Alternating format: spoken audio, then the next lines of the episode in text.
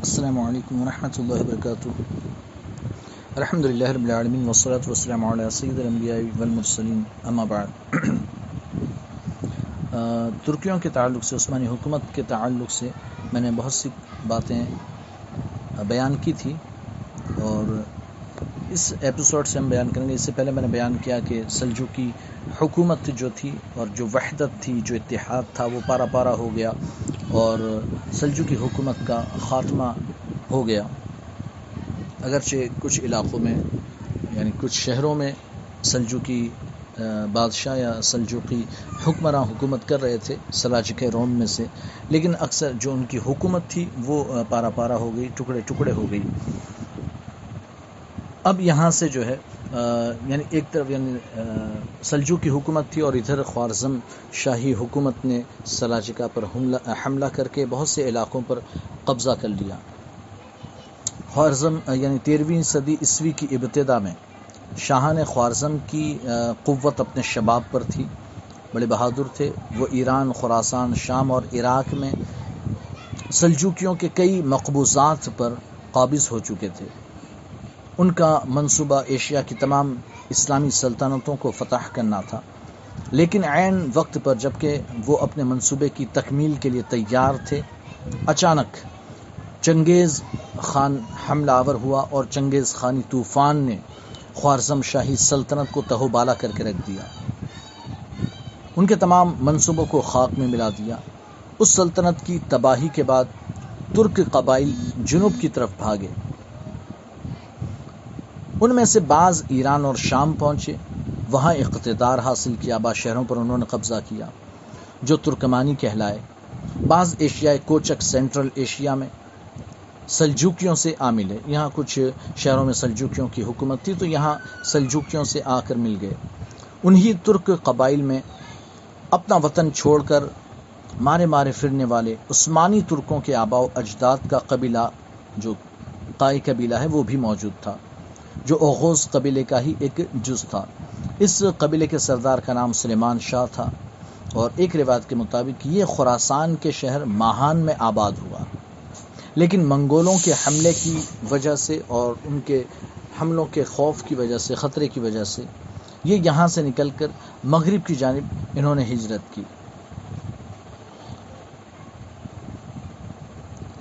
سلیمان شاہ تیرہویں صدی عیسوی میں ہجرت کر کے ایران آئے۔ اور وہاں سے اپنے قبیلے کے ساتھ اناتولیا کی جانب روانہ ہوئے، جہاں اس وقت سلجوکی سلطنت قائم تھی۔ سلیمان شاہ منگولوں کے دشمن ملک میں پناہ لینے کے خواہش مند تھے۔ منگولوں کے دشمن سلاجقہ تھے، تو ان کے ملک میں انہیں پناہ لینا پسند تھا، کیونکہ ان کے خیال میں یہاں پناہ لینا ان کے قبیلے کے لیے بہت ہی مناسب تھا۔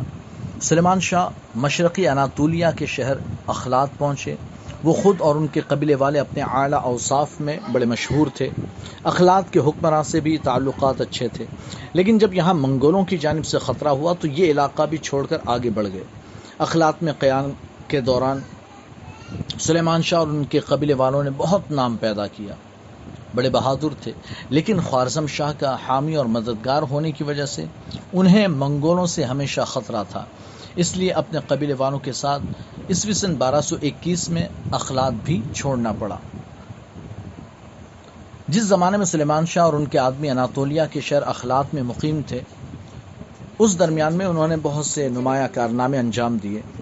شمال کے مسیحی جو دہشت گرد تھے، انہیں اخلاق کے علاقے میں آ کر، وہ آ کر لوٹ مار کرتے تھے۔ سلیمان شاہ کے ساتھیوں نے ان کا قلعہ کما کیا۔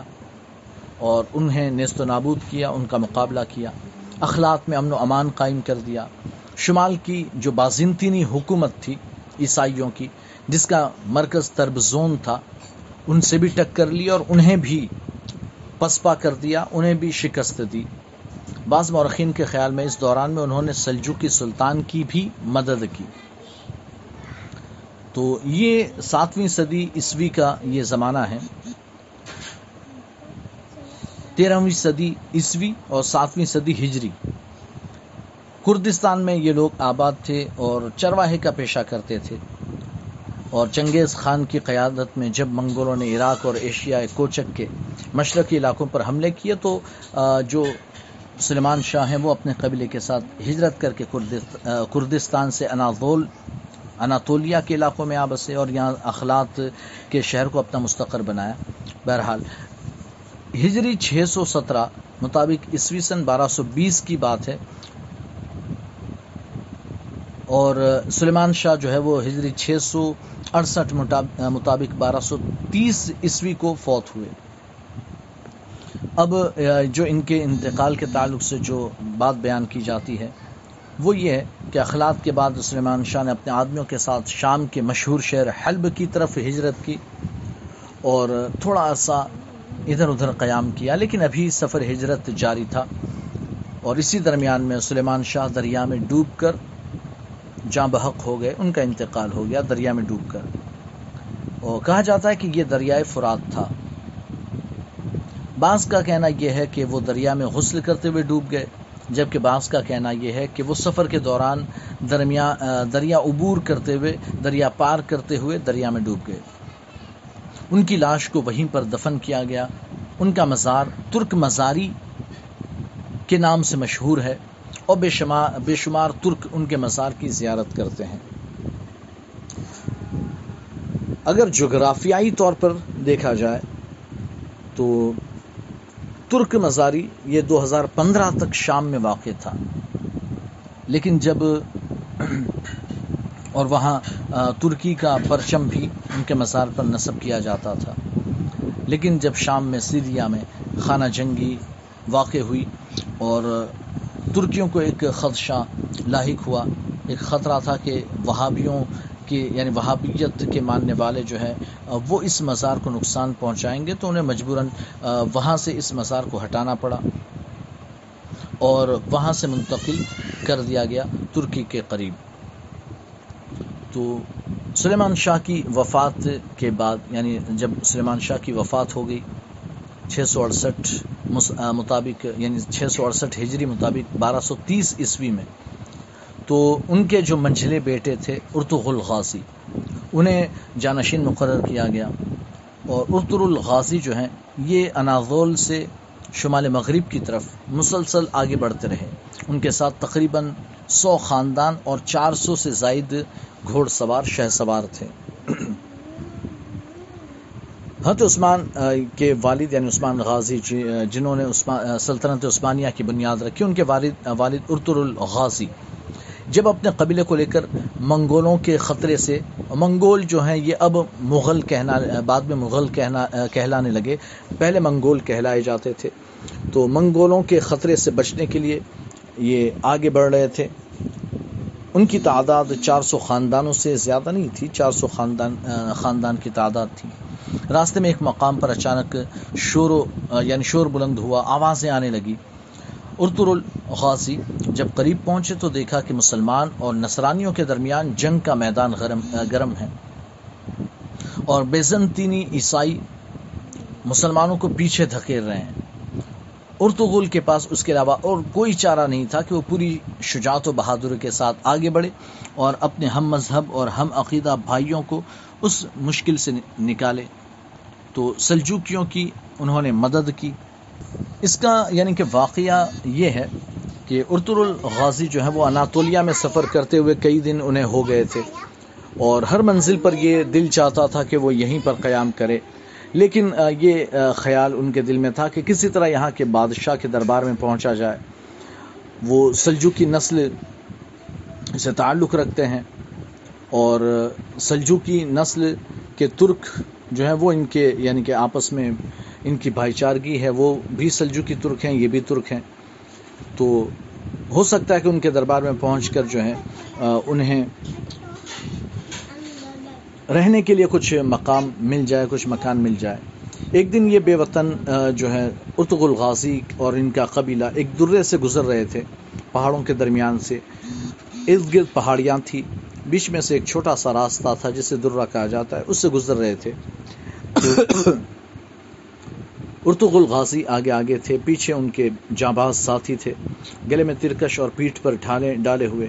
ایک ہاتھ میں نیزا اور دوسرے میں لگام سنبھالے چلے جا رہے تھے۔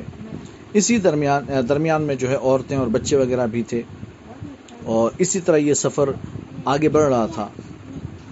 کھچروں پر جو ہے خیمے لدے ہوئے تھے، سامان لدا ہوا تھا۔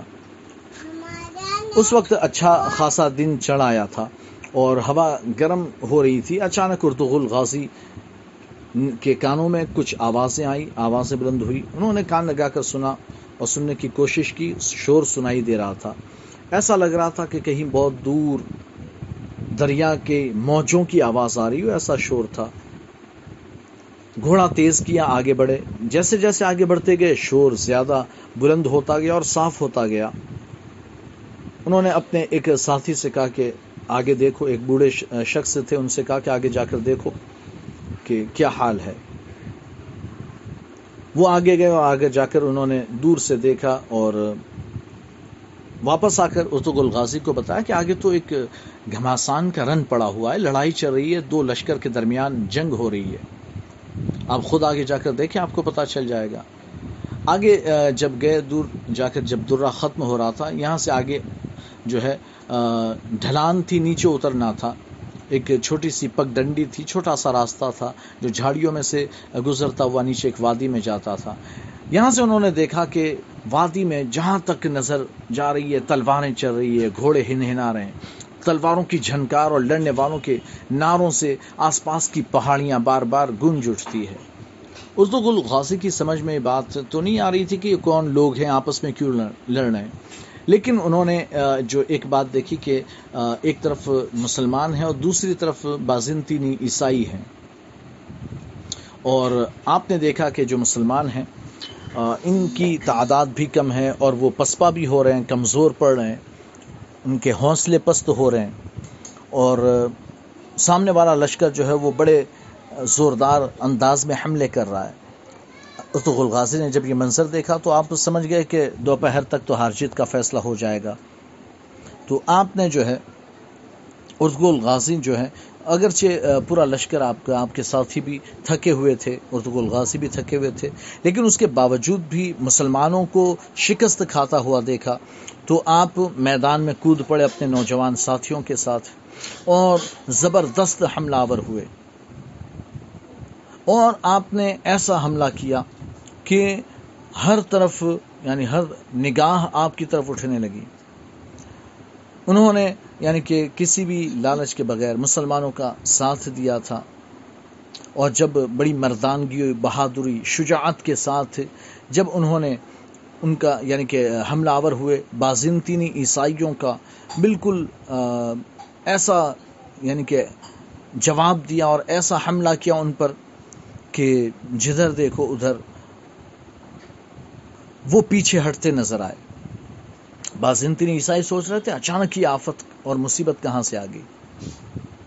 بس اب ان کے لیے وہاں قدم جمانا مشکل اور دشوار ہو گیا۔ ان کے قدم اکھڑنے لگے۔ جب انہوں نے ایک چھوٹے سے دستے کو اس طرح حملہ کرتے ہوئے دیکھا اور دشمن بھی گھبرا گئے گھبرا گئے تھے، تو اب یعنی کہ سلجوکی جو سلطان تھے اور سلجوکی جو لشکر تھے، انہوں نے سمجھا کہ لگتا ہے ہماری مدد کے لیے آسمان سے فرشتے اتر آئے ہیں۔ ان کے آتے ہی ٹوٹی ہوئی ہمتیں سب کی جوان ہو گئی، بند گئی اور ہر ایک میں حوصلہ آ گیا اور پھر سب نے مل کر حملہ کیا اور عیسائی جو ہیں وہ دشمن کی فوج، یہ میدان چھوڑ کر بھاگ گئی۔ آگے یعنی کہ ہر طرف جہاں دیکھا پورے میدان میں عیسائیوں کی لاشیں پڑی ہوئی تھی دشمنوں کی لاشیں پڑی ہوئی تھی اور وہ ایسے بھاگے کہ پلٹ کر پیچھے بھی نہیں دیکھا۔ جب افسروں کو بھاگتے دیکھا تو سپاہی بھی میدان چھوڑ کر بھاگ بیٹھے اور جس کا جہاں منہ تھا وہ اسی طرف بھاگا۔ دوپہر ڈھلتے ڈھلتے تو فیصلہ ہو چکا تھا، جو ہار رہے تھے وہ جیت گئے تھے، انہیں فتح ہو گئی تھی۔ جب جنگ ختم ہوئی تو ارتغ الغازی نے اپنے ساتھیوں کی طرف توجہ کی۔ کئی بچپن کے دوست اور ساتھی جنہوں نے بڑے بڑے کٹھن وقتوں میں ان کا ساتھ نہ چھوڑا تھا، وہ میدان میں سسک رہے تھے۔ ارتغ الغازی نے بچے کچھ جانساروں کو سمیٹا، انہیں اٹھایا جو زخمی تھے، ان کی مرہم پٹی کی جو مارے گئے تھے، ان کو دفن کرنے کا انتظام کیا۔ اتنے میں کچھ لوگ اس طرف بڑھتے آئے۔ نظر آئے۔ ان میں سے ایک سردار جو ہے وہ گھوڑا آگے بڑھا کر سامنے آیا اور کہنے لگا، ہمارا بادشاہ تم سے ملنا چاہتا ہے، کیونکہ آج کی جنگ تمہاری وجہ سے ہم نے فتح کی ہے۔ اور ہماری سمجھ میں ابھی تک یہ نہیں بات نہیں آئی کہ تم کون لوگ ہو اور یہاں کیوں کر آئے، اور تم نے ہماری مدد کیوں کی۔ سچ تو یہ ہے کہ سب سارے لوگ اب تک تمہیں فرشتے سمجھتے رہے تھے، لیکن جب ہم نے تمہیں اپنے ساتھیوں کی لاشیں اٹھاتے ہوئے دیکھا اپنی زخمیوں کی مرہم پٹی کرتے ہوئے دیکھا تو تو ہم نے سمجھا کہ تم فرشتے نہیں، تم بھی ہماری طرح انسان ہو۔ ارتق الغازی نے اپنا نام بتایا اور کہا، میں ترکوں کے غص قبیلے کا سردار ہوں۔ منگولوں نے ہمیں اپنے وطن سے نکال دیا اور ان کے حملے کے خوف سے ہم در بدر بھٹک رہے ہیں۔ جب کہیں سر چھپانے کے لیے کوئی آسرا مل جاتا ہے، ہم وہاں رکتے ہیں ورنہ آگے بڑھتے ہیں۔ اور ہم نے یہ سوچا کہ تمہارے ملک میں یہاں آ جائیں اور ہمیں یعنی تمہارے بادشاہ سے ہم ملاقات کریں یعنی یہاں سلجو کی بادشاہ سے ہم ملاقات کریں اور ان سے اپنے لیے بات چیت کریں۔ تو انہوں نے کہا کہ ہم سلجوکی ہیں اور ہمارے سلطان سلجوک جو ہیں سلجوکی سلطان، وہ آپ سے ملاقات کرنا چاہتے ہیں۔ تو انہوں نے کہا کہ ہمارے سلطان علاؤدین کے اقباد سلجوکی خاندان سے تعلق رکھتے ہیں اور وہ بھی ترک بادشاہوں کی نسل سے ہیں۔ جنہوں نے ایک زمانے میں ترکستان سے سمندر کے کنارے تک سارے ملک ممالک پر قبضہ کر لیا تھا۔ اور یہ منگول تھے یا یہ عیسائی بازنطنی تھے؟ یا دو روایتیں ہیں۔ بعض لوگوں نے کہا کہ عیسائی بازنطنیوں سے مقابلہ ہو رہا تھا، بعض نے کہا کہ منگول سے تھا۔ تو کہتے ہیں وہ، انہوں نے، وہ حملہ آور ہوئے تھے اور ان سے آپ نے ہمیں بچایا۔ بہرحال تو ارتغل غازی جو ہے وہ علاؤدین کے اقبا سلجو کی علاؤدین سلجو کی جو بادشاہ و سلطان تھے سلاچق روم کے، ان سے ملاقات کے لیے آگے بڑھے، ان سے ملاقات کی۔ سلجو کی بادشاہ کی مہربانی سلجو کی بادشاہ جو بڑی مہربانی سے پیش آئے اور وہاں انہیں مقام اور جگہ بھی دے دی گئی، جہاں انہوں نے بسیرا کیا۔ لیکن یہاں بھی انہوں نے یعنی ان ترکیوں نے ارتغ الغازی اور ان کے ساتھیوں نے اپنے باپ دادا کے طور طریقوں کو نہ چھوڑا۔ انہیں شہروں میں رہنا پسند نہیں تھا، اسی لیے گرمی کے موسم میں وہ جو ہے انہوں نے ایک میدان میں اپنے خیمے گاڑ دیے۔ وہ بھیڑ بکریوں کے گلے چرایا چرایا کرتے تھے۔ جب ٹھنڈی شروع ہوتی تو پھر وہ جب یعنی اس مقام میں جہاں وہ رہتے تھے، میدان میں، وہاں اگر گھاس چارہ نہ ملتا تو پھر وہ کسی اور وادی کی طرف چلے جاتے تھے۔ اسی طرح ان کی زندگی گزرتی تھی۔ اب منگولوں نے ترکوں کے ہاتھ سے بڑی سخت شکست کھائی تھی۔ اس لیے ان کے دل میں یہ ایک یعنی بات کھٹک رہی تھی کہ موقع ملے تو کسی طرح ترکوں سے شکست کا بدلہ لیں گے۔ ادھر روم کے عیسائی بادشاہ جن سے ترکوں نے ایشیا کوچک کا علاقہ چھینا تھا، ہمیشہ ایسے موقعوں کی طاق میں رہتے تھے۔ ان کو یہ بات معلوم ہوئی تو انہوں نے منگولوں کو یہ پیغام بھیجا کہ اگر اب تم اناتولیا پر حملہ کرو تو ہم تمہارا ساتھ دیں گے۔ تو اس مرتبہ رومی اور مغل بڑے لاؤ لشکر کے ساتھ چلے، دونوں مل کر۔ اور اناتولیا کے میدانوں میں جہاں تک نظر پڑتی تھی، رومی اور مغل منگولوں کے خیمے نظر آ رہے تھے۔ ادھر سے علاؤدین کے اقبال بھی نکلے اور جو بروسا کے شہر سے کچھ دور ہٹ کر دونوں فوجیں آمنے سامنے ہوئی۔ اور ارتق الغازی اور اس کے یہ مٹھی بھر جو ساتھی تھے، وہ آگے آگے تھے۔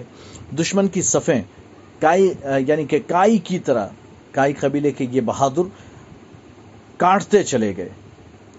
تین دن، تین رات برابر لڑائی ہوتی رہی۔ کبھی انہوں نے انہیں دھکیلا، کبھی انہوں نے یعنی انہوں نے، دھکیلا۔ آخر ایک دن علاؤدین سلجوکی نے فوج کے کئی حصے کر کے انہیں الگ الگ سرداروں کے حوالے کر دیا اور ان سے یہ کہہ دیا کہ جب ارتغ الغازی اپنے سپاہیوں کے ساتھ دشمن پر حملہ آور ہو تو تم بھی جو ہے، دشمن پر دائیں بائیں سے حملہ آور ہو جانا۔ دوپہر کا وقت تھا ارتغ الغازی نے گھوڑے کو ایڑ لگائی اور دشمن کے لشکر کی صفوں کو توڑتے ہوئے آگے بڑھے۔ ان کے بڑھتے ہی دائیں بائیں سے سلاجکا نے بھی اس زور کا حملہ کیا کہ جو رومی اور منگول سردار اپنے لشکر کے بیچوں بیچ کھڑے سپاہیوں کو یعنی کہ حوصلے بڑھا رہے تھے، سپاہیوں کو بڑھاوا دے دے کر آگے بڑھا رہے تھے، لڑا رہے تھے، وہ بھی اپنی جگہ سے ہٹ گئے۔ ساتھ ہی سلطان نے اپنی رکاب کے سواروں کو اشارہ کیا کہ ہاں یہ بھگوڑے جانے نہ پائیں۔ یہ حملہ ایسا سخت تھا کہ رومی عیسائی اور منگول جو پہلے ہی جو ہے شکست کا منہ دیکھ چکے تھے، ایسے بھاگے کہ پیچھے مڑ کر بھی نہ دیکھا۔ اس مارکے میں ارتغل غازی نے بڑی بہادری دکھائی تھی اور بات تو یہ تھی کہ لڑائی انہی کی ہمت کی وجہ سے فتح ہوئی تھی۔ اس لیے سلطان علاؤ الدین سلجوک نے جو سلجوکی نے، انہیں بہت سا انعام و اکرام دیا اور ایک شہر کا علاقہ بھی ان کی جاگیر میں دے دیا۔ یہ علاقہ روم کی عیسائی حکومت اور ایشیائی کوچک کی سلجوکی سلطنت کی سرحد پر تھا۔ اور اس طرف سے ہمیشہ رومیوں کے حملے کا ہمیشہ خطرہ رہتا تھا، مگر ارتغل غازی نے اس علاقے کا ایسا انتظام کیا کہ رومیوں کو اس طرف آنکھ اٹھا کر دیکھنے کی بھی ہمت اور جرأت نہیں ہوتی تھی۔ تو اس علاقے میں انہوں نے بسیرا کر لیا۔ بہرحال یہ کچھ حالات تھے۔ کچھ اور حالات انشاءاللہ اگلے ایپیسوڈ میں بیان کیے جائیں گے۔ السلام علیکم ورحمۃ اللہ وبرکاتہ۔